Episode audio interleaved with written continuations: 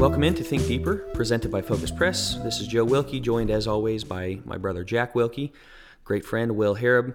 We have a fantastic episode today, but before we get into that, uh, I wanted to once again throw out what I had mentioned last week about our men's group. I'm very excited about this. We're looking to start midweek of February. We've already got a couple that have reached out, two more uh, privately have reached out to me, two to Jack. Uh, we have a couple spots left, but we wanted to make sure that um, everyone is aware. Hey, this is this is closing fast. We want to have Total numbers in by the end of January. We're going to film a quick intro video so everybody kind of is on the same page going into it. Uh, but we want that information hopefully by the end of January. So if you can, if you're still interested, if that's something that you want, there are a couple spots available, uh, and we would love to to fill that. Will, I also think you were going to introduce us on something. Yeah. So in conjunction with the episode that we're going to be doing today, so we're going to be talking about uh, basically questioning dating and, and kind of getting into the whole dating versus courtship um, topic. And so, in conjunction with that, uh, my dad, Brad Harrub, wrote a book along with Rob Whitaker called Engage uh, that is for sale at Focus Press. So, if you get through listening to this episode, where we're going to kind of go into uh, why to question dating, kind of what are the alternatives, you know, what we've seen, our experiences, and kind of where we've gone from there. If you listen to this episode and you have more questions and you want to find out more other resources, would highly recommend that book, but um, uh, we're going to put it on sale for this episode. So uh, the book's just called Engage. If you go look that up. But with that being said, guys, let's go ahead and get into this this episode, this idea, this topic of dating and courtship. Um, all three of us uh, were raised to kind of question the dating practice, kind of the standard traditional, you know, start dating, having boyfriends and girlfriends at, at 15, 16. And kind of the first area that we want to get into is, is why we think that we need to question that. Um, but just to kind of give a broad overview of where of where we want to go with this episode, we're going to address first of all why should we question dating, why should we question the standard practices, but then also get into okay, what's the alternative? What are what are the alternative options to that? Because we know that a lot of our listeners are probably at the age where they either have kids or maybe they have grandkids who are at this stage in their life where they need to be figuring out what are they going to do with relationships? How are they going to find their spouse? And so these are important questions. This is not just some, you know, niche specialty area. Everybody that's a parent needs to kind of have a plan of how are you going to help your kids find a spouse and, and not just find a spouse, but choose the right spouse. How are you going to make sure that they that they choose a spouse that's going to help them get to heaven? And as we're going to get into to start this episode, the standard practice these days, just dating, is not the answer. I, I think we're all going to confidently say that you know, starting out 15, 16, how, get your boyfriend, girlfriend through high school and just kind of go do your own thing and away from parents and all that kind of thing. We're questioning that. We don't think that's a good thing. So that's where we're going to start. We're going to get into the alternatives. We're going to talk about this term courtship. What on earth does that mean? Isn't that a term from the 1800s? We're going to talk about all that. But guys, I'll open it up. Why are we questioning dating? And, and maybe this is something that we can uh, phrase the question of why? Because again, all three of us were raised to question dating it was something our parents kind of communicated to us. You know, we weren't allowed to do it. And so, having grown up in that in those environments, why should we and why should Christian parents go into this modern practice of dating with a quizzical look? It's something that eh, has evolved so much over the years. I think some of the original return to courtship kind of impetus came from things had just gotten off the rails, out of control, 80s, 90s of, of what dating had become. Uh, obviously, sexuality, fornication, you know, with with the rise of birth control and all that. I mean, things changed drastically. Morality in society and all those things led to greater and greater freedom to do whatever people wanted. And it got to the point, and you can kind of see this encapsulated in the sitcoms, you know, the, the TV shows, that by the 90s, you've got, you know, Jerry Seinfeld has a new girlfriend every week, and, you know, Friends, and, and whatever the shows were at the time, uh, you know, Frasier, uh, Cheers. I mean, just people exchanging uh, love interests all the time, and that kind of mirrored what was happening. Of of kind of well, you date twenty people, uh, you know, and then you finally settle down and get married, and so some of this movement back was to say.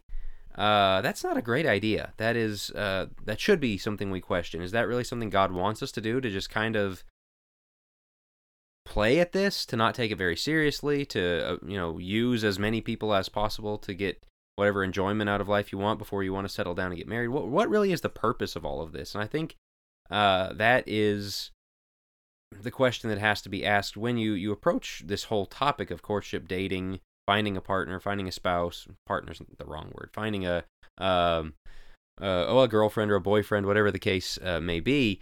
And I think we're at a time now where things are a lot different. It's not what it was in the 80s and 90s. I mean, there are some places where that, you know, at 12 years old, everyone's, you know, you've got your middle school boyfriend, middle school girlfriend, and they, you know, swap those out all through high school. Yeah, that still happens. That's bad. That, that that's such a bad idea, and we're going to get into why. Other places, it's really strained. You know, in the dating app thing. I mean, there's there's the Tinders of the world, but there's you know the um, eHarmony, and and there's even a Church of Christ singles. Shout out uh, the Fosters. Uh, you know, a lot of people met that way.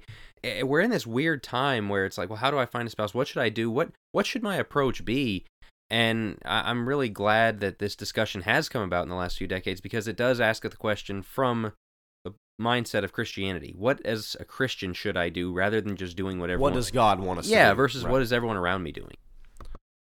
Well, and and for the Fosters reference, they both met on there, but Jim also created it for those that are uh, just wondering who the Fosters are that he shouted out.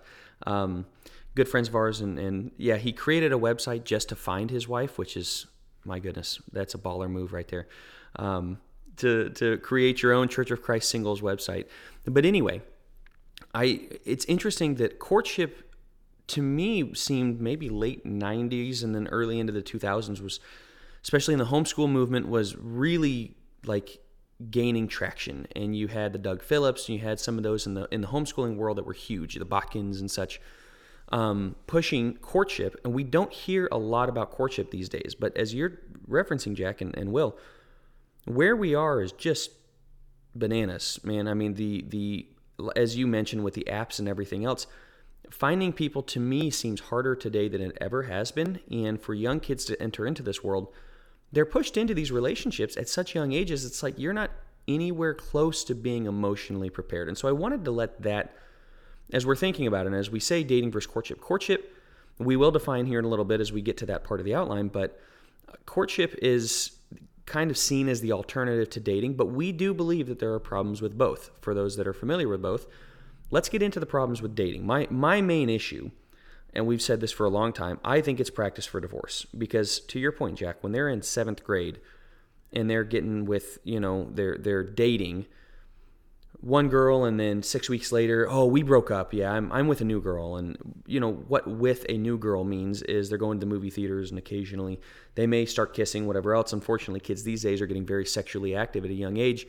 But what it does is it teaches you to become callous and to not give your full heart because you you you continue the breakup scene where you're with one and, and you're with another and you're with another so that by the time you get married well, well i mean man by the time you hit high school you've been with five six seven different girlfriends and you just grow callous to the idea of what a relationship actually means and breaking up which obviously would be divorce by the time marriage comes around becomes all too easy for you all too common and it's it's the emotional attachment that you have created with these girls just goes by the wayside.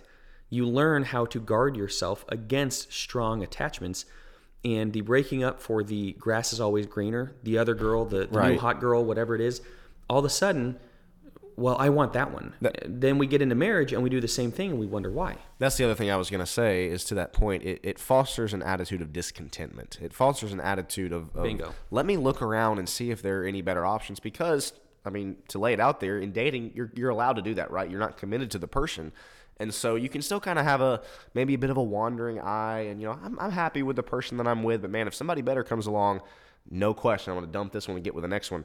Obviously, biblically speaking, you can't do that in marriage. You're committed to life or committed for life.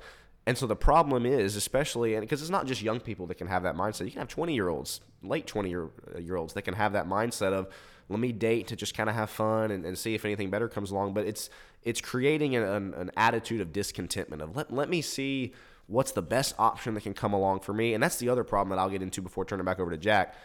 It, it, it feeds selfishness. It's all about you know what is what is in it for me, what makes me happy, and that's not to say that maybe other dating alternatives are perfect at this, but dating especially because again, it's all centered around what makes me happy. How do I feel when I'm with this person? What, what's going to bring me the most enjoyment?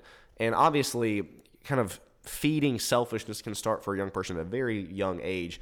But if you start dating at 15, 16 with that concept in mind of it's all about me let me let me just feed my selfishness and the things that i want to do man what's that going to look like in 10 years when they get married? That's going to set them up for a very dangerous marriage where all they're looking for is how to please themselves and how to get enjoyment out of life and it's all about them that's another enormous problem with this dating culture of what's in it for me you know how can i get enjoyment out of this jack do you have any others to I'm, I'm glad you went there because that's a lot of Christians lament the view of marriage. You know, that we know it's wrong to look at marriages. You know, I married this person because they make me happy. This is about my happiness, and then if it doesn't make me happy anymore, I'm going to quit on it. Like, yeah, you, you're right to lament that. Now you need to know why we have that. How that gets, you know, started in people way, way before they're ready for marriage is that mindset of just no commitment, no, and there shouldn't be. That that's I think one of the other sides of this is you shouldn't be committing to somebody at 14 years old. And I mean, like sometimes they try and do that, like the promise rings or you know, like whatever it is. You know, people, oh, we're gonna get married someday. No, you're not. You're 14 years old. I mean, every now and then they do. Good for you, people. Um, but uh, so you've got something that is the kind of relationship that should you know be teaching you about commitment to the opposite sex that this is not something to play around with mess with somebody's emotions. That's not fair to them but there is no commitment because there can't be at that point. And so you know there's the the verse in first timothy uh, i want to say first timothy 5 uh, verse 2 where you know paul's telling timothy how to deal with all the members of the church and the older men the older women you know but he said the younger women as sisters in all purity. They're not your practice wife they're not your play wife they're not your play husband you know it, your brother and sister at that point especially you know within the church. Because that's another side of this is how many youth groups get destroyed by the drama of you know this boy and this girl you know Who's with yeah who, like who's yeah. and oh they broke up and now these people are and so these girls aren't talking. I mean like that's not how it was meant to be Well, the other thing too is because we'd be remiss if we didn't bring up how it just swings the door wide open for sexual temptation because you're placing 16, 17 year olds in all these kind of positions where they're alone, driving together, going places by themselves. Anybody with a brain can tell you that's a bad idea, but it's not just the, them being alone together. It's that at least the modern dating practice pretty much removes all parental involvement.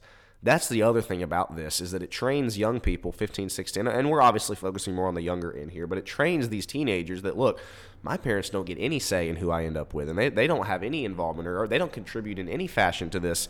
When in reality, I mean, me as a parent, I've got a one year old. I plan to be very involved in, at least contributing to the discussion of, hey, who are you interested in? Who are you looking at in marriage? And the current dating practice pushes that aside and says, no, you get to decide. Push your parents away. They're, they're these old fuddy duddies that don't get to tell you anything. And so it, it just really sets up this unhealthy relationship as well between the kid and the parent. Where the parent should be kind of guiding, not dictating who they marry. We're not advocates for prearranged marriages here, but guiding them and saying and, and helping them along. And this is what you should look for. This is, and obviously setting boundaries as well, but again, guiding them. Dating removes the guidance uh, from the parent to the kids. And the whole, you know, it's so cute. It's so cute that they're, he's got his little girlfriend. You know the average age for kids to get into porn these days? 11. Stop acting like your kids have no sex drive at all at 13, 14, 15 years old. As a matter of fact, they're hitting peak levels at that point. Putting them in these compromising situations where they're going to the movies, parents need to take a step back and think about what they were like when they were that age. Yeah, occasionally you have the parent who was who was perfect, who you know they they followed the line. Oh, we never got into trouble. Hey, but let's be honest, most of them got into trouble. Most of them did things that they weren't supposed to. And then they throw their kids into this and they go, well, you know, oh, it was, it's all innocent. It's all fine. Look, kissing someone and going a little too far sexually, even if you haven't, even if you're still pure, going too far does have, it leaves a mark and it leaves impressions. And I've worked with people who, you know, look back to previous girlfriends or even, you know, to, to previous relationships kind of with longing and they go man i don't want to like i'm i'm happy in mine but there's parts of that relationship that i really miss how much of that do you want to put in or do you want to allow into your kid's mind so i think will to your point that parenting part is so important that parents have no role and it's one of those you see it on tv dad you shouldn't you know this is my boyfriend like when the dad starts grilling him or asking him questions or whatever else. It's kind of a trope, but it's like that should happen, and not with the the shotgun out acting like you're all tough. You're all talk at that point. No, take the kid aside, and that kind of to me that leads us into courtship. But fellas, any other any other cons would you say to the dating? Well, I don't want to make it strictly about the kids because this is something you know, a, adults, That's a good know, point. college age when they're out of their parents' house or or into their twenties, and and uh, again, the marriage age is pushing is over thirty, I think, for males at this point, and so this is not a teenage specific thing, um, but it is something of like stated intentions are so important of how many you know people in their 20s and 30s have just kind of used each other because well I'm I'm looking for companionship I'm looking for something but you know we're not going to really set what this is and and what we're what I'm after what you're after and and so I think that gets us to the courtship discussion of what is the purpose of it and it is very much commitment oriented um marriage oriented purposeful intentional i guess is, is one of those words that you would use for this so uh i don't know how, how do you guys want to describe it what do, how would you introduce the idea for those that maybe haven't come across it before I think there's several hallmarks, you might say, just traditional elements of what courtship is. Um, things that you kind of have to have for it to be called courtship. And the first one we've kind of already talked about is that everything should, and again, this is all, let me preface this, this is all very idealistic. And then I'm to, that's going to be a little sneak peek here, a preview of one of the things that I personally have a problem with with courtship is is all so idealistic and, and, and just stuff doesn't always work out that way. But again, so as we're defining this, keep in mind this is idealistic here. But ideally, when we're talking about courtship, everything is supposed to go through the father. You have a young lady who a young man shows interest in. Modern dating practice says, what does the guy do? Well, he goes and he asks the girl out. They go out on dates. It's them two, right? According to courtship, the young man who's interested in the young lady goes to the young lady's father and he inquires of him. And, and really, the idea is that you are kind of supposed to get to know the father. The father's supposed to get to know the young man, really before any emotional attachment takes place between the young man and the young woman, if that makes sense. That's kind of the really the first thing about courtship that's different. Joe, you had something to add? Yeah, I would say it's taken from 1 Corinthians 7, the idea that the father's kind of the gatekeeper there. To your point, Will, like the the young man is supposed to go to the father, and the father is supposed to figure out, are you worthy of, of marrying um, my daughter as, as the father gets to know this young man? Is But- he a hard worker? Is he a good kid? Is he going to be a spiritual provider? Because the dad currently is that for the daughter. He's the physical provider, he's the spiritual provider. Can this young man come in and replace me? Is kind of the idea. The, the best the best way that I've heard it put is that in the modern dating practice, girls just kind of give and, and guys as well give pieces of their heart away to, to all their boyfriends and girlfriends, and they give their heart away, give their heart away, and by the time they're married, their heart is bandaged, put back together, and it's not what it was before. The idea with courtship, to basically just sum up what Joe said in kind of an analogy, the dad is the protector of the young lady's heart.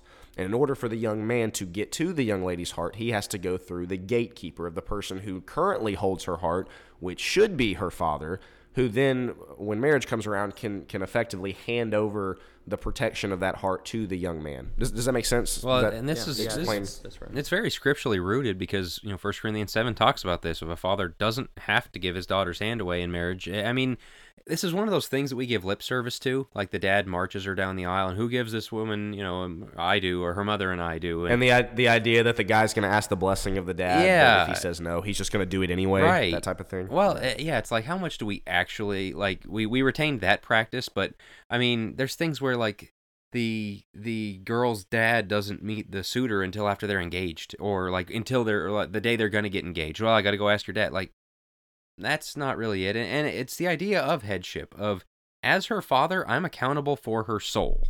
That's a really big deal. As her husband i'm passing that off to you. That's also a really big deal and so if I'm going to give up that right to stand before God and uh, give an answer for her soul, you had better show me you're you're somebody I can trust with that. And you think of that biblically and it all makes perfect sense and then you think about well we retain that practice because we on a, a, an instinctual level know it makes perfect sense and then we just totally throw the thing out the window in practice. And so this is an effort to get back to that to say, you know what, if you want a girl, if you want to take over responsibility for her soul, you better run that by the guy who has responsibility for it now.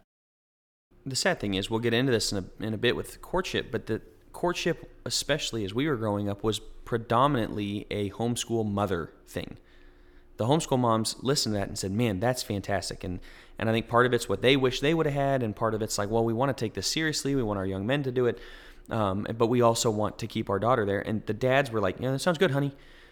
No, you can't. You can't do that. If you are the gatekeeper here, the the traditional courtship has to be the father believing in this more than anyone. And where it falls apart is that's a little bit of a sneak preview as to where we're going to get into it. The problems with this but where it falls apart is the fact that so many dads are kind of like, yeah, whatever. No, that sounds good. No, it can't be it. That sounds good. It mean it. It's your responsibility to take it seriously. But another hallmark or, or uh, maybe defining characteristic of courtship, I would say, is Jack. You already had said this is the relationship with the intention of marriage because you're right. It's dating isn't just a young kid issue. It's it's going into the 20s, 30s, even 40 year olds we've known where you're just having fun, you're playing at it, and hey, if I really enjoy this person, great, then maybe I'll we'll kind of go from there. That's not all that bad.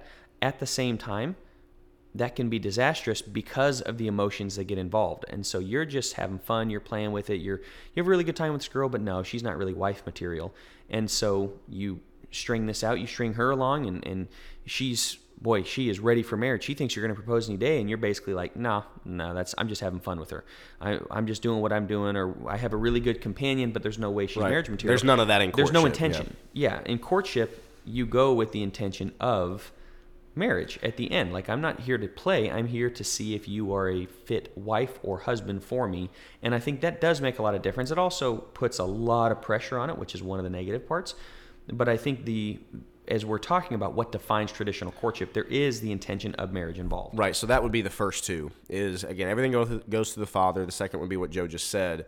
Um, Jack, unless you have anything to add to that, I'm going to jump to the third one, which uh, again just another benchmark of, of what or another element of what traditional courtship is, which is that you are never put in a situation where you are alone with the person that you are courting, if that makes sense. The guy is never alone with the girl at any time.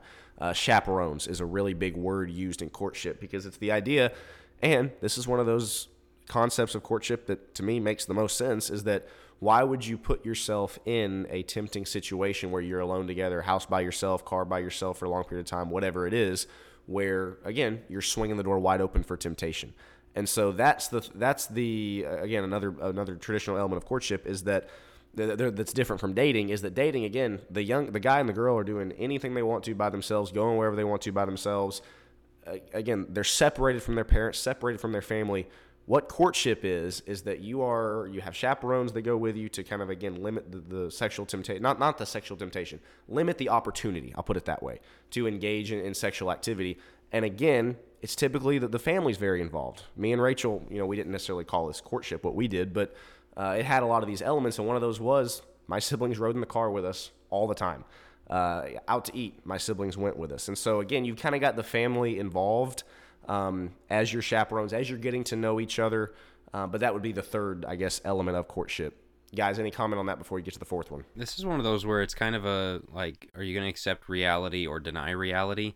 Well, you should have the self control. Well, everybody should, but there's a lot of, you know, I mean, David, a very righteous man of God, didn't have self control, you know, when the opportunity presented itself. I mean, like, there, all kinds of uh, things happen, and, especially the closer you get to marriage, there's just that passion, there's that thing. You know, and you can say, well, eh, you guys just shouldn't have that. Does I shouldn't, you know, should have more control of yourself. Yeah, you should, and that's why you're giving yourself guardrails. Is, well, I don't want to do this. I don't want to, um, you know, take away my future wife's purity. I don't want to. Um, we just talked about the permission of the father. I don't really want to go behind his back and and you know sin against him in this way as I sin against her, and and we start off our relationship on the wrong foot. It's not a good thing, and so taking on these guardrails, I think, is a good feature. When you say alone, I mean, it is one of those like, oh, so you can't ever discuss, you know, serious topics because little brother, little sister's always sitting there. No, I mean, I think all three of us had opportunities created where, you know, everybody goes to a restaurant and we're allowed to get our own table across the way from everybody, but it's where we're not going off in our own car together and disappearing for three hours and everyone's wondering where we are. You know, it's they know where we are, we know where they are. You know, it's all cool, but we get to have a chat or, or things like that. And so uh, that was my experience at the very least, and I, I think that's a helpful guardrail. And it goes to a lot of old people, older, I should say. Uh, as I'm 28, I can't call them old. I guess I'm old. Those in their 20s who, well, no, I'm, I have the self control, you know, to, to be alone. That's I can understand it for 16 year olds. I get why that would be a problem. Maybe even 18, 19, 20 year olds. But look, I'm 25. Kind of a false or- confidence type of thing. Right, exactly. I'm 32. Do I really need a chaperone? Like, uh, yeah, I, probably. I was I- almost it- 27, and it's not like that drive just goes away. I mean, like, it's, Yeah, exactly. There's a reason for it, and it's not just to have some annoying younger sibling there uh, present at all times. It's to make sure that you're not leading, to your point, Will, uh, Will, that you're not allowing room for the temptation to grow. So, yeah, I think chaperones are important, really, at any stage, in my opinion. I think that's one of the best hallmarks of courtship. Uh, the last one, the fourth one, is no emotional attachment pre engagement. And again, we're about to get into some problems with courtship, some of the problems we have with it where maybe we think it falls uh, apart a little bit. But this is, once again, as we're defining courtship for those that are unfamiliar with it, that's a hallmark of it is you are not supposed to have these deep emotional attachments to these people pre-engagement. So you get with somebody and what's dating? Within two months you are sold. You're ready to marry these people and then you break up. And then you're sold again six weeks in and then you break up. And you're not supposed to be emotionally involved, but a lot of talk, a lot of logic, a lot of hey, does this person check out? Do they believe like I do with with obviously Christianity and with maybe how many kids we're going to have, the raising of kids or some of the big things because this is another part of why dating falls apart, I think. They wait for all of the big things. So let's just see if we're friends. And yeah, we like the same board games. I'm a big fan of categories too. And you know, they happen to like uh, They like the same music they I like the like. same music, yeah. and they're yeah, they're a dog person. That's great, like wonderful. And how's that going to get you through the doldrums of life? How is that going to get you through some of the biggest uh, arguments that you have in marriage? What's going to get you through is you guys have being on the same page spiritually, and being on the same page with the things that matter. Because how many relationships, how many couples get into marriage having not really discussed how many kids are we going to have? And the guy How do you goes, feel about disciplining those yeah, kids? how do you feel about disciplining? So the guy says two max, man. No, I'm, you know, I, I don't want that. And the woman goes, boy, I thought we were going to have nine kids. Well, there's a problem. Did you talk about that ahead of time? Dating fosters more of the fun play. Courtship fosters this type of stuff, and it goes along with the no emotional attachment of let's keep it very logical. Let's make sure that we are a good fit before I start giving my heart away to somebody, and that's supposed to keep us from from having to your point will as you were saying with the with the heart being broken and torn apart time and time and time again that's supposed to keep that from happening. That you if if you aren't aligning on these areas that young man doesn't believe in the holy spirit or something crazy uh, yeah that's a big red flag and that's going to break us up. Because- your heart isn't broken. let's say you know the guy shows interest goes to the father and there's a you know three four week father getting to know the the potential suitor. You know maybe they come over for family dinners whatever. And the dad and maybe even the young lady quickly figure out this guy is not this is not going to work. Well now you're a month in and there hasn't been the emotional attachment. And so you can call it off be done move on with your life. There's not hardly any heart damage there so to speak. The problem is and i think this is where we're going to transition into what are some of the problems with courtship that's so idealistic. Is the idea that yeah you can avoid all emotional attachment but, but we might save that one for here in just a second. But guys each one of us did a version of this and we're going to get into here at the tail end of this after we kind of go over some of the problems. We're going to get into what we'd recommend. Look we're not the experts. We don't have it all figured out. There are certain certainly things that we did wrong along the way but we also can look at it i would hope objectively from here on and say look this is what really worked for us and this is what we're going to plan on doing with our kids and also this is what didn't work for us and this is not what we're going to do with our kids and so we're going to get into that there at the end but I'm gonna go for the. I'm gonna I'm gonna talk about the first one, then we'll get into. I'll get you guys in here. What are some of the problems um, with courtship as far as it has these really idealistic standards, this really high bar that is just really difficult to live up to. And the first one that I'll talk about is goes with the first hallmark we talked about with courtship, and that being everything goes through the father. The problem with it is, is that so often, Joe, you already alluded to this. Dads are not really involved. Um, they're not really plugged into their children's lives, as not necessarily lives, but as far as their relationship lives. Again, Joe talked about this was this is very much a homeschool mom type of push, who they they were really gung ho about and really wanted to do this with their kids, and the dads would you know kind of be along for the ride. Yeah, okay, sure, sounds good. Courtship says no, the dad has to be the driving force. courtship's belly up without the dad's involvement. There's there's really Right. no there's no purpose for courtship if the dad isn't the one not just involved. He has to be the driving force behind this. It cannot be the wife, hey, you know, putting the putting the courtship book on her husband's nightstand. Hey, uh, Read this. It's got some this." great stuff. Yeah, Yeah. because our daughter is 18 and this young man's coming for. her. Can you read this real fast and figure out how to do it? Whoa, whoa. That's not how this is done because the dad reads and goes, yeah, okay, yeah, they've got some good ideas. All right, son. Um, well, you're coming for my daughter. Make sure that you treat her right. All right, see ya. That's not at all how this is to go. The, the dad should But be the most studious guy about this entire topic. But unfortunately, the former, what you just described, as far as the dad kind of being unplugged and aloof, is the norm. Even in a lot of Christian much. households, that's not just a, a trope for the world or for society.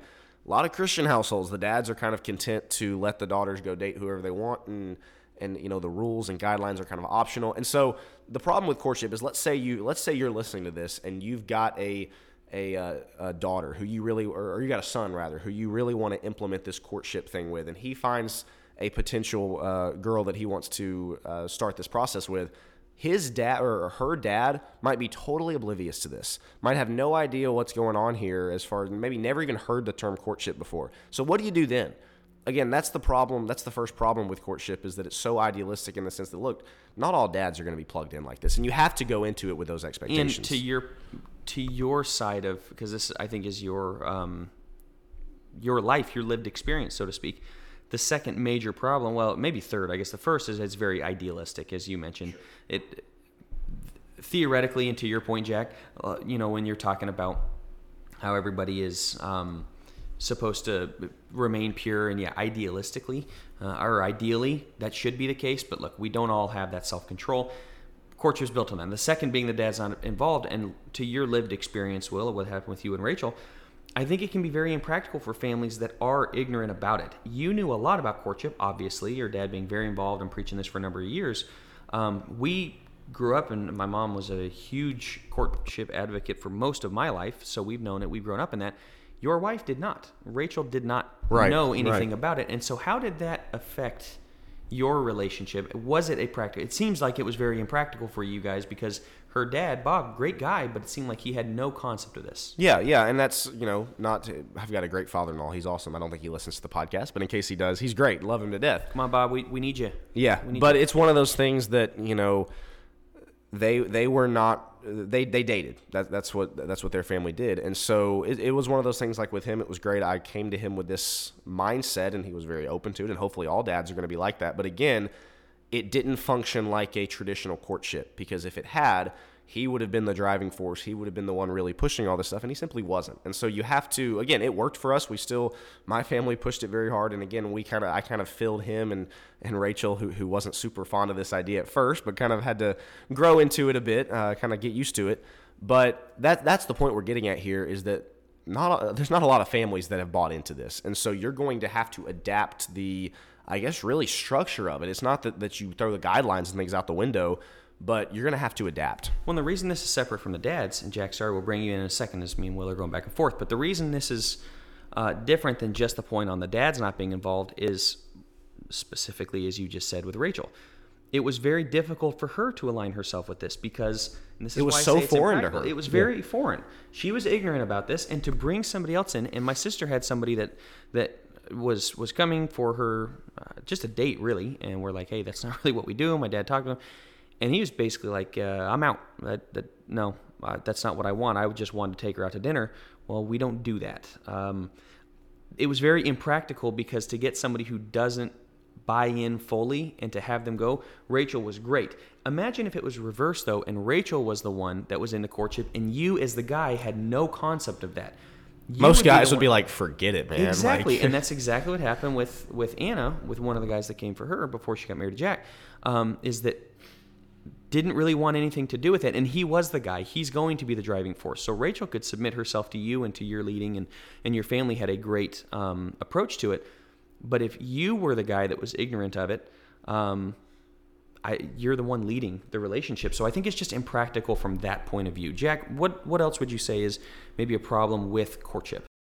The emphasis on marriage is, is a good one. Um, it's something though that like makes the stakes, you know, zero to one hundred on day one sometimes. Uh, and so there's this this pressure to get it immediately right. Uh, you know, like it, it makes it very awkward to kind of have that male female friendship. You know, because it's like, well, I, I might be trying to marry you, so like, well, there's there's a process here, you know, and so I think sometimes you know the the marriage uh, focus of this whole thing is good, but on the other hand, like you're always only looking at people as as you know suitor for marriage and and so you, you've got to get this right the conversation has to be right the you know every step You kind of know. skip the getting to know each other phase. Right. I guess is kind of what you're going for. there. right Yeah. and and i mean that is kind of a thing of like where you those serious conversations you talked about having how many kids do you want to have how many like that is a weird conversation to have with someone you don't know that well but you also because you don't want to invest and become too emotionally involved you like you want to have those big conversations and get them out of the way before i like really you know click with this person it, it, it makes things very weird and backwards i think sometimes and so there's that um i think there's problems for the male suitors and for the female su- suitees. Suitees? yeah, I don't think that's right. the one being pursued. Um, uh, but I, I think we'll get to that last here in this this problems with courtship. You guys had a couple others maybe before we get to that. Yeah, I would also say, Will and I have talked about this off air, how emotional attachment is inevitable. And I think I alluded to this a little bit uh, before with the intention of marriage and, and the no, no emotional attachment pre engagement. And some of those are, they are hallmarks of courtship, but I think that falls apart in that emotional attachment, especially the more you talk on a logical level, the progression, I think the, the way God defined it, or, or the way that He designed it, I should say, is the more you talk and the more you connect on a logical level, the more emotionally involved you will be. Emotional attachment is inevitable, in my opinion, and depends on how long the courtship is. If the courtship is 14 months long before engagement, are you telling me for 14 months you're not You're gonna going to stay be- completely you're going to stay- right, yeah. yeah, like your emotional attachment will grow and I think that's part of as we get into the hybrid and what we would do and what we would change. That is one of the things I would change is the length of times and understanding the phases. I would go less off of a length of time thing and more of the phases of where you're at in that. Because the emotional attachment, when you start becoming emotionally attached, is a time where if the logic is checked out, and assuming you didn't become emotionally attached in two weeks, um, maybe that's where you start looking for engagement, and then Sure. you know in the engagement you can go from there. But I think it's just inevitable. And the other thing I would say, and then we'll I'll pass it back to you. Another problem I have, we I got a lot of problems with courtship. Hang on, I- hang on. Let, let me take the next one, Joe, and then Sure, I'm gonna sure, let sure. you comment on it, and then dovetail into the last one that we've got on our list here. Yeah, that because I yeah, Um, yep, yep. one of the one of the problems with courtship is that far too often the entire objective, the entire goal can simply become make sure you don't sleep with the other person. Make sure that they stay pure when they get to the to the marriage altar. Don't get me wrong, that is a, a goal that every Christian young person needs to pursue. But when we're talking about this this whole idea of courtship and and getting two people together to be married, the entire objective should not be, well, just make sure they don't sleep together first. If that's the entire objective, they will have numerous problems within their marriage. The goal of courtship and the goal, and again, call it whatever you want, the goal of, of getting two young people to the marriage altar together, to it, the goal should be to have them live a healthy, happy, God honoring marriage together, helping each other get to heaven that lasts for 80 years. That should be the goal. And the problem with courtship is that so often that can get lost in it. It can become all about, well, just make sure that they don't sleep together, make sure they stay pure, and, and make sure they don't get emotionally attached and all these things. And, and again, this, this main goal, the main objective, which should be to get them to, to live in a healthy, happy, God honoring marriage for 80 years, it gets lost in the shuffle somehow. It, gets lost in it when that should be the ultimate goal. And so, Joe, I'll let you comment on that, and then you can get into our kind of our last big problem with it. Sure. I, I think anytime you're running from something, I've mentioned this multiple times, beating a dead horse on these podcasts, but it's always better to run towards something than run away from something. And when you're running away from sexual contact, like that's the only thing that matters, you are missing out on good communication. You're missing out on um, what creates, and I would say dating or courtship. The purpose is to have a very fantastic relationship, and how would we best do that? We'll get into that in just a second, but here's the last problem I have with courtship. And the reason I was chuckling is people are going to think that I hate girls, uh, that, that I'm a misogynist. Hot takes with Joe time. Yeah, here we go. Um, people are going to think that I'm very mean because of some of my comments, even on I think the last podcast or the one before. I have a real problem with the princess complex. That's what I call it. That's the idea of winning the girl, and you have a lot of young girls, especially in the homeschool world, but a lot of young girls who think that they are the catch. They are the um, the They're the prize. person. They're the prize. They're the princess. They're the ones that the you know this guy needs to prove to me that he is the knight in shining armor. Until he does, you, he doesn't get anywhere close to my tower. And, you know, I'm in a princess that he has no idea how good I would be for him. Like, pump the brakes. Hold on a second. There are a lot of good guys in the world who maybe haven't put on all the armor for the knight in shining armor, but they've got a lot of great qualities. Um, they're they're growing, they're learning, they're willing to change and adapt and to be somebody better, and they're growing in these aspects. But the woman looks at him and goes, "Yeah, but he doesn't meet my qualifications. Eh, wrong. Move on to the next guy. Oh yeah, he doesn't meet my list. Well, yeah, he's a good guy, nice guy, kind heart, but he doesn't meet the uh, 30 things on my list. And so what that does is it encourages our young girls to make these ridiculously long lists and to think that they are the prize. That if the guy gets that list, it's like, what about his list? Do you meet everything on his list? People who have these 30, 30 plus long or 20 plus long, I would even say 15 plus long things on their list, in my opinion, don't end up happily married all that much because you don't know what you fully want. And more importantly, you don't know what you need in marriage when you're putting this list together at 15, 16 years old. These are all idealistic I would things. say it furthers the selfishness point that we started with. Yes, what what can he do for me? Right. And I have I'm I'm the catch. I'm the princess. He needs to prove that he's good enough to get me. What are we teaching our girls when we buy into this? Yes, having the girl's heart be pure is absolutely the point of courtship. And the dad does need to, you know, to hold the heart back. I don't disagree with that at all. I do disagree with the guys. It, it gives into some of the things that we have harped on here before of I'm just lucky to have my wife. Boy, she is so much better than me. And yeah, I'm just lucky that she chose me uh, or that she allowed me to to come into her life. Like that's not the way it should be. You're lucky to have one another. You guys deserve one another, uh, and and you ought to be in this situation equals going in where she's lucky to have you too. And maybe she doesn't meet all the things on your list, but you know what? She's a kind, good-hearted Christian girl who is pursuing godliness and holiness and, and pursuing to be the best wife that she can be. Does she tick off every single box? Maybe not. But I get so tired of the princess complex of these girls that are that think that they just hung the moon and these guys need to do the same in order to come anywhere close to talking with them. Get off your high horse for a second and recognize you've got some things you need to work on as well. And to the guys, these guys, there's a lot of guys, I'll, I'll hit on this as well, and then I'll, I'll get off my soapbox here. There's a lot of guys who have no job. They're bouncing from job to job, from Arby's to Wendy's to, to Chick fil A to McDonald's, and they think, well, I'm, I'm ready for a girl. And not only am I ready for a girl, I deserve to be able to go out and get the best girl possible. Excuse me? Excuse me. Oh, What what in the world causes you to think that you are ready for marriage, to jump into dating, to jump into courtship, to think that you're somebody that is ready to be the prophet and priest and protector and, and provider for this woman that you're you know you're coming to, to court or to date. You need to get your own life together first before you can think about going after somebody else. But in the in the courtship world, you either have the guys that and this is a broad brush, I realize, but you either have the princess complex or you have the guys who are absolute bums but still think that they deserve a girl because it's their God given right to get a girl. And they get bitter when a girl decides to turn them down. So you have both ends of the pendulum there. We have to find the balance. And sometimes that's tough in courtship.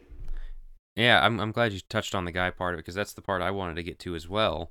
Was the you know I mentioned before it's about a father handing over leadership of the daughter's soul to this young man or man, you know, however old he may be.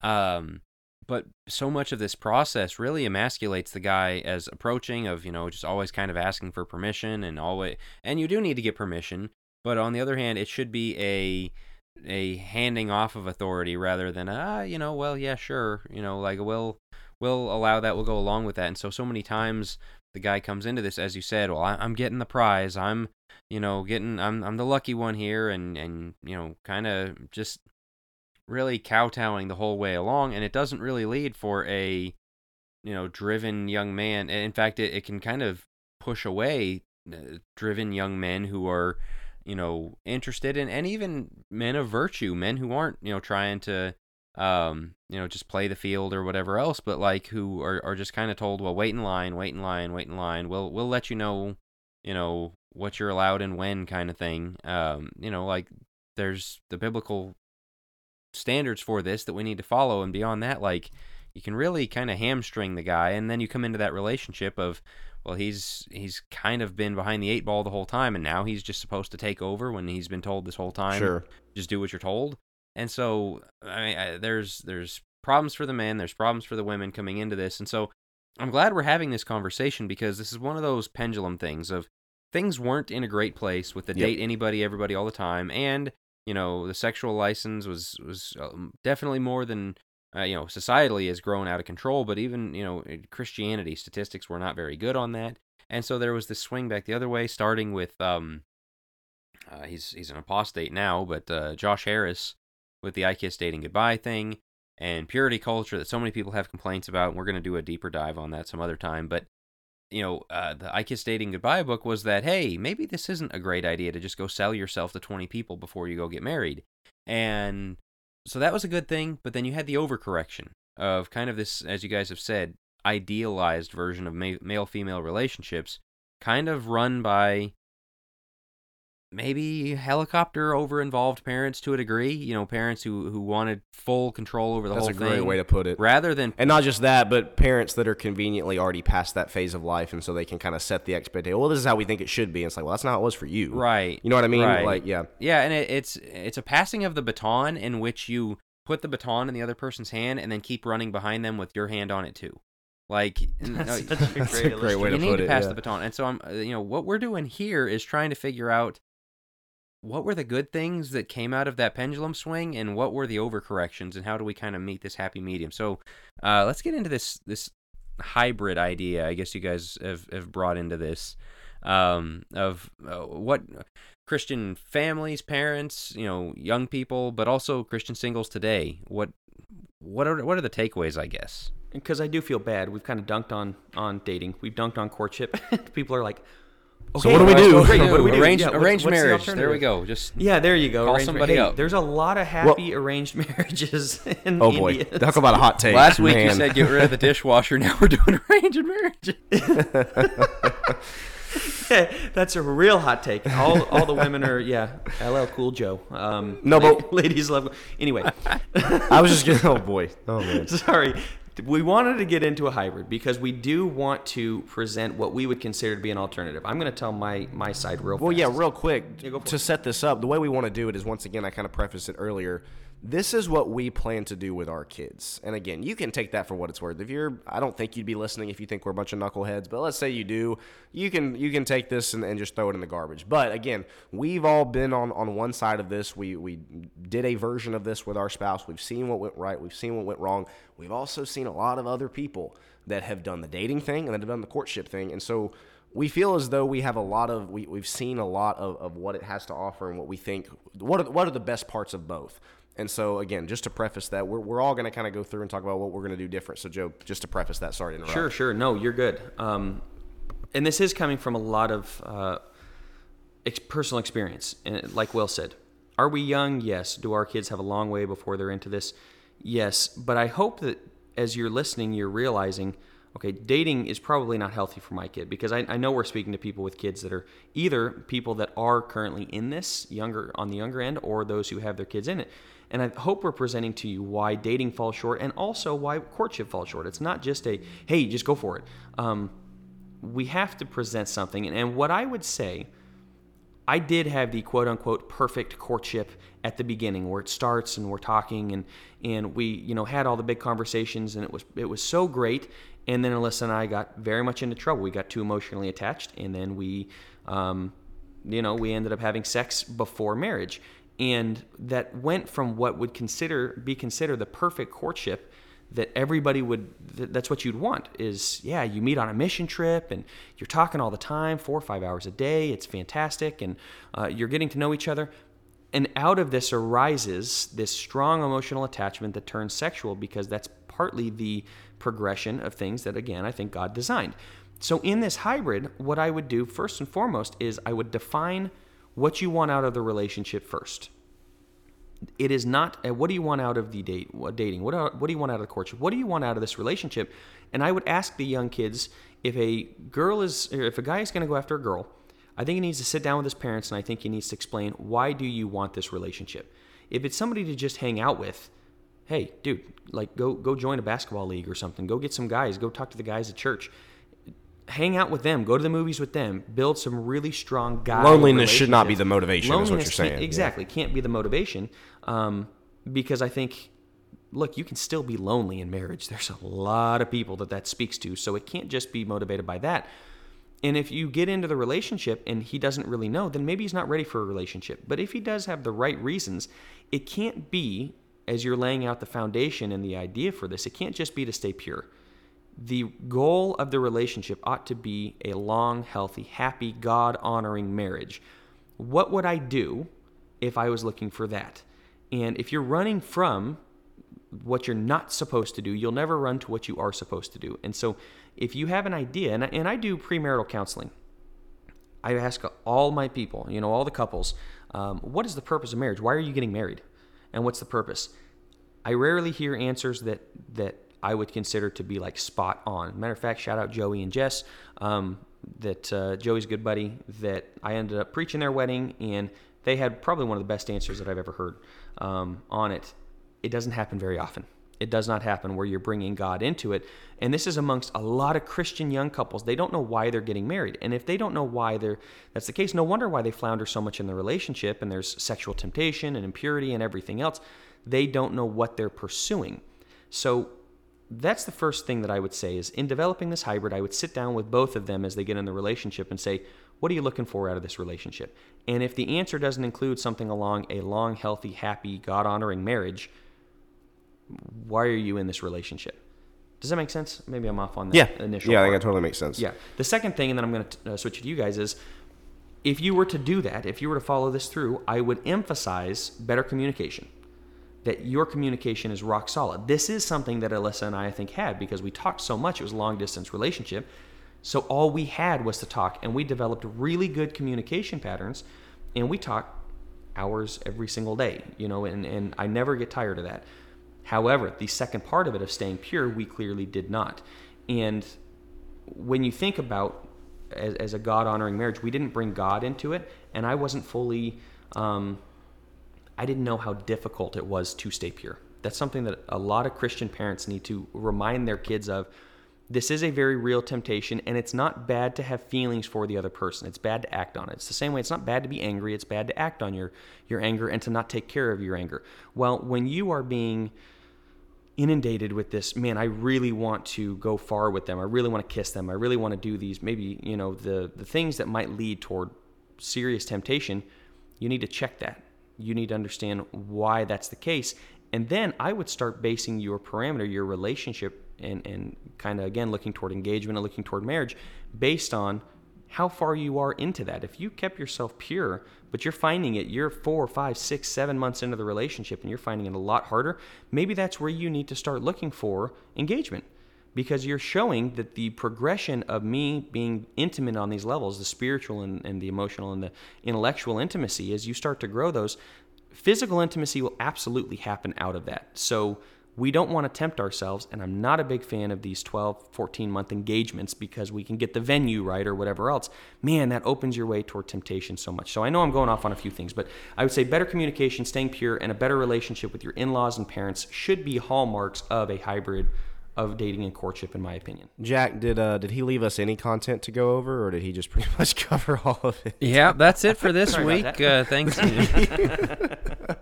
Oh, you may kidding. disagree on some of those I'm things. just kidding. No, let me. Uh, I'll, I'll go, and then I'm going to let Jack. I guess kind of wrap us up here. Um, one of the things my parents did really, really well. They did a lot of things really well. Um, but one of the things they did is they were talking to us, my three and my three, me and my three siblings about marriage and kind of what we need to be looking for and what that process was going to look like. They were talking to, us about that before we even hit double digits, right? Eight, nine, you know, that's kind of when they started.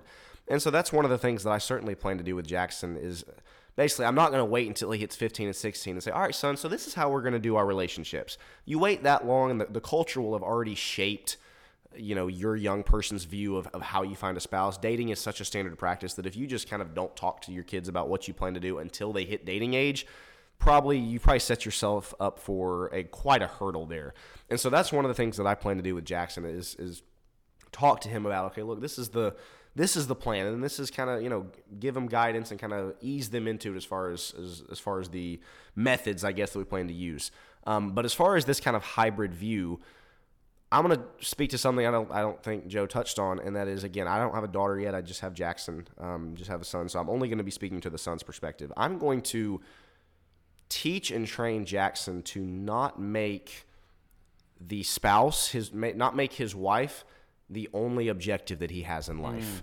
Mm, if that, makes sense. I, think so many young men and this shout out to the Gym podcast, the Godly Young Men podcast. This is one of the things we're certainly going to hit on with this podcast, Joe and I, is that so many young men graduate high school and they're and they and they're getting into okay, what am I going to do next? And they make getting married and finding a girl their basically their only objective in life career kind of optional, personal growth kind of optional, striving for something, yeah, kind of optional, striving for a, a, a, great relationship with God, kind of optional, but man, I've got to get that girl, got to get that wife. And so it becomes the ultimate objective.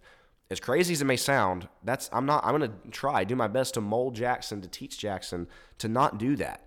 To, to strive for his own personal growth, to strive for an amazing relationship with God, to strive for all these things, to chase these things alongside finding a spouse. If that am I making sense? Because again, I think too many times young men can can make their wife the ultimate objective. Well, then they get their wife, and then what do they what do they pursue? What do they chase? What do they strive for? The answer is nothing because they've pushed everything aside. And so that would be the first thing is that I would I would train him. Look, and this speaks to Jack's point about the young men that are actually chasing and striving that's what he needs to be doing. You know, when he when he's in high school and when he's trying to figure out what he wants to do with his life, don't make the, the woman the ultimate objective. As far as the the physical things we've talked about, the benchmarks of courtship, I do think the chaperones and the basically completely limit them being alone together. I do think that's wise. I think no matter how rock solid you may think your ability to remain pure is and your ability to abstain from sexual temptation is, especially if they're teenagers, early 20s, I don't think that that's wise to test that can you go to a restaurant by yourself with maybe other people at a different table? Sure. Um, are there certain you know can you can you be in one room together with with your family in the adjoining room eating? Sure, things like that you can have workarounds. But as far as opportunities where you are alone together for long amounts of time, I don't think that's wise. So as far as the physical things with courtship that we talked about, that's one that I plan on implementing for sure. Um, and again, just finally, just parental involvement. I don't want Jackson and again any other future kids we might have to think that we're dictators and that we're going to pick their spouse and that we're going to be helicopter parents or anything like that. But we desperately want our kids, Rachel and I, we want our kids to know we want to be involved in this decision because it's to put it to be frank, it's a decision that can affect their soul. And it's a it's a decision that often does impact people's souls if they choose the wrong person and they get in a relationship where uh, you know the person is unfaithful to them, the person has a pornography problem, the person does all these things, the person you know, you fill in the blank. You've heard the stories, I'm sure. I want my sons and, and future children's soul in heaven, and this decision is one of the biggest factors into that. And so we want to help with that. So that might be very generic, but those are kind of the things I wanted to cover that Joe did not. Jack, what do you have to add as far as kind of what you plan to do, this kind of hybrid view? I'm real fuzzy on what I plan to do, and that's one of those I'm just going to be real thankful I have about 15 years minimum before I have to make decisions. Um, I think some of what you guys said, I agree. You know, there's wisdom in in maintaining boundaries. There's wisdom in in emphasizing the important things. I think one of the things you have to be careful with, and I, I think was one of the parts of the overcorrection, was the idea that there is a formula to guarantee a perfect marriage.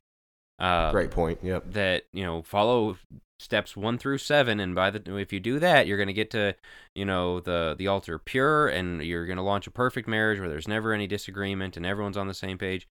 No. However, the people sometimes who make that criticism also should concede it matters what we do, and the goal is to be holy. The goal is to be honoring to our Lord and Savior Christ. He's our, he's the King of everything, and so we want to do what He would want us to do and there's not a direct command on some of these things. Some of these things there are, there are commands that we need to follow, and there's scriptural principles. The involvement of the Father, I think, is one that is Old and New Testament very heavily in there that we need to um, emphasize to the degree that we can wherever possible. But you know, remember that our faith is in Him, and we're doing this because of Him. Our faith is not in a series of steps and principles, and and so not not making that mistake. I think one of the other things is I, I guess that we want to get to before we get out of here is the different phases in life. Um, for some people, this podcast, you might look at this and be like, oh, there's nothing in here for me. Okay, maybe there's valuable information you can pass on to somebody else. If you have kids, though, it's valuable to you. If you are single and looking, though, or if you are a young person yourself and working towards that, high school, college, you know, post college, or, you know, in your early 20s, whatever phase you're at, there's different applications of this. The first one I'm going to start with is if you're a parent with kids who are not anywhere near marriageable, eh, number one, age, but number two, preparedness. You know, because somebody can be marriageable age, but not anywhere near prepared. So both qualifications strongly discourage and play a role in telling them this is not something for you. That, you know, you should treat, if you're a boy, you treat girls like your sister. If you're a girl, you treat them like a brother. That you, at 13 years old, I mean, it just blows my mind seeing pictures on Facebook of people sending their 12 year old daughter off to middle school prom with her boyfriend. And you're like, what are we doing here? Like that, what are, I, you just start peeling back the layers. What's the purpose of this whole thing? And man, it just I don't get it. I don't get it. It doesn't make sense at all. And so teach your kids that that hey, those these male female relationships, they are a brother or a sister to you. They're a friend to you until you are ready to get serious. Until you're at that point in life where uh, where that's on your horizon. Um, if you are a young person still, you know, you know, college age, you're starting out your working career and, and living at home, but you're getting to the point where you could be viable on your own. You know, like it's not the uh, live in your parents' basement with your spouse your entire life, but where you could you're re- really ready to launch out, okay, then it's a different set of principles for you. You do need to be taking control of, of your own pro- part of this process and not just relying on your parents for this whole thing. And so I don't want to do this, this whole spiel of different phases in life. What would you guys add? And, and as we go on into those that are older singles, 30s, 40s, I mean, um, you know, in fact, I do want to uh, put a reminder out. We did a Christian singles episode with Carrie Gillis last summer scroll back. It's in the feed uh, a few months back.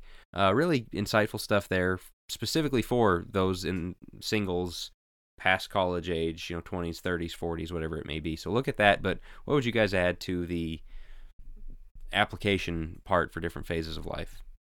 I love how Jack covers the the first two, which are the easiest, and then it's like, well, for the thirty and forty year olds, uh, guys, guys, right? You all step in. yeah, made me talk last, so I got to do what I wanted. So that's a good point. That's a good point that is the hardest one is that for the 30 and 40 year olds i do think intention is the key. Jack you, you touched on that perfectly. Like and we've been talking about that uh, about that specific thing this entire podcast is be intentional in it. And for a 30 or 40 year old you may just be looking for companionship. You may just be looking to have a good time whatever it is. You have somebody's heart. We have to remember that you have somebody's heart in your hands. When they choose to give you some of that please don't you know take that as the the blessing um, and the gift that it is, but also the serious responsibility that that is. So if you're 30 or 40 years old and you're, you know, you're in the dating scene, just remember that these people are still people that no matter how callous they are, there's still you have a responsibility to treat them well, to treat them right, and to keep yourself pure in that. Joe, you're gonna know what I'm talking about. We knew this guy, real nice guy, Christian man, and this woman went out with him. I mean, regularly they'd go out to dinner, you know, movies, whatever, for two, three years, right? She let him just pay for dinner after dinner, movie after movie, you know, sporting event, whatever they were going to go do together. He would pay her way.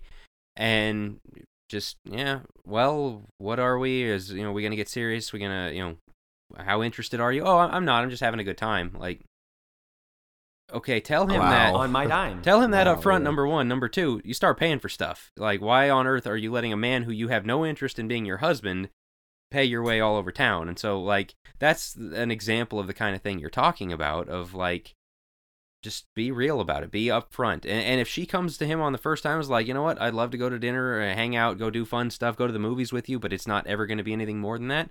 He needs to accept that. And if he still wants to hang out, great. Then they've, as you said, they've been intentional, they've been honest up front with each other. But you definitely have to bring that element into it. Yeah, I think developing the, the relationship, the friendship is really important at any uh, at any stage. You want to marry your best friend, somebody you truly get along with. And as we talked about, one of the problems with courtship is just how serious everything is right off the bat. But at the same time, once again, it's a pendulum swing. Jack, to your point, it's a pendulum swing. If you get to 30, 40 years old and it is just a, a good time and, and we're having friendship, let them know that. That's okay. We want to be friends. But if there's nothing there, somebody's heart is on the line. I think that's really important to remember at any stage in life, especially as you get older. It can be very easy to grow callous on it. Will, anything else you'd add to that? Not really. I think this is a very cheesy way to end it, but I, I think the point with all this is we got to think deeper about these things. Is that, you know, again, dating has been the standard practice for not just teenagers, but uh, y'all said it for 20, 30, 40 year old people who again, it's just the mindset of not taking it seriously is something that we want to avoid. We don't want our young people, we don't want our older people to look at this process of finding someone that you're going to spend the rest of your life with, finding somebody who you are they're going to be probably the number one in, uh, influencer in whether or not you get to heaven or not. You don't want to take that lightly. You don't want to treat that cavalierly and say, "Well, let's just go have fun together and kind of figure it out." That's not ideal. And so again, whether you're a parent listening to this with kids who's trying to figure out what you want to do, whether you're a young person yourself who's trying to figure out how you're going to find somebody, or whether you are just somebody who's listening to this going, "Yeah, I, I, I'm just kind of curious about." Uh, the the different styles and, and, courtship versus dating. This is this is the point where we just want we're encouraging people to think deeper about it and to and to th- consider what are the consequences and what are the implications of choosing to put ourselves in sexually tempting situations and and to maybe rush through relationships without really determining what the person is like? Because again we see a lot of unhealthy marriages in the church. See a lot of unhappy marriages in the church. And so it's it's way past time for us to kind of re-examine traditional standard practices as far as okay well what's gotten what's gotten us to this point? And so that that's what we that's kind of the main thing that we wanted to do with this episode that's right. Open open-mindedness intentionality and i would say grace for those who have gotten it wrong. As i mentioned with with us getting it wrong and what alyssa and i did there's grace for that. There's there's grace if you've messed this up but if you do know better if you can do better do better right? That's the intentionality and that's the open-mindedness is just question standard practices. That's what we're all about thinking deeper. Will i think that's a great point. Jack anything else you'd add uh, no, I, I think that's a, good place for us to wrap here. Um, you know, this is one of those you might have looked at the title and hopefully somebody you know listened through but this is relevant to more people than you think. When you guys first talked about well we'll do this i'm like well that's only relevant to single people 18 to 25 or whatever. No it's really not because we've got single people of all ages in the church. Um, even those widowed who are looking to you know to get back out and find somebody you know i mean just those situations. But you know somebody might say i'm married. Well you got kids or if you got if you have kids coming you're raising kids into this like societally culturally as a church we need to be rethinking these things so, so we can improve do better pass things on to the next generation maybe avoid some mistakes and pitfalls. And so uh, remember engage is uh, on sale. I think it's five dollars off on the focus press website this week. Go check that out. That's kind of uh, as far as i know kind of the definitive work on courtship in the church right now. Uh, Dr. Brad Harrub, Rob Whitaker, uh, and so uh, I think there's some stuff in there you guys uh, might have disagreed with on this one, uh, just at least to a degree, but. Uh, that's what makes it interesting. It's just there's a lot to yeah, think about it's, here. It, that book is, is definitely more on the traditional side and, and kind of again pursues the idealistic. But again, it, it, clearly lays out all the problems with dating right. and, and, why that's such a bad thing. So, it yeah, you, it's a great read. It gives you a framework for for thinking through the whole thing, and so uh, be sure to check that out. Oh, and for our still yet to be named question of the week, uh, again, send us a name if you got a, a, a title for this segment. We're still workshopping that a little bit. But our question to you this week, again, YouTube, Facebook, hit us up with your answer. For those who are married and, and have passed this point in life, uh, what is one piece of advice you would give to yourself if you had to do it all over again? If you could tell your younger self going into seeking a mate, um, dating, courtship, whatever it was that you did, what is one piece of advice, something you wish you had known that you now know and that you would pass on? And we will talk to you guys next week.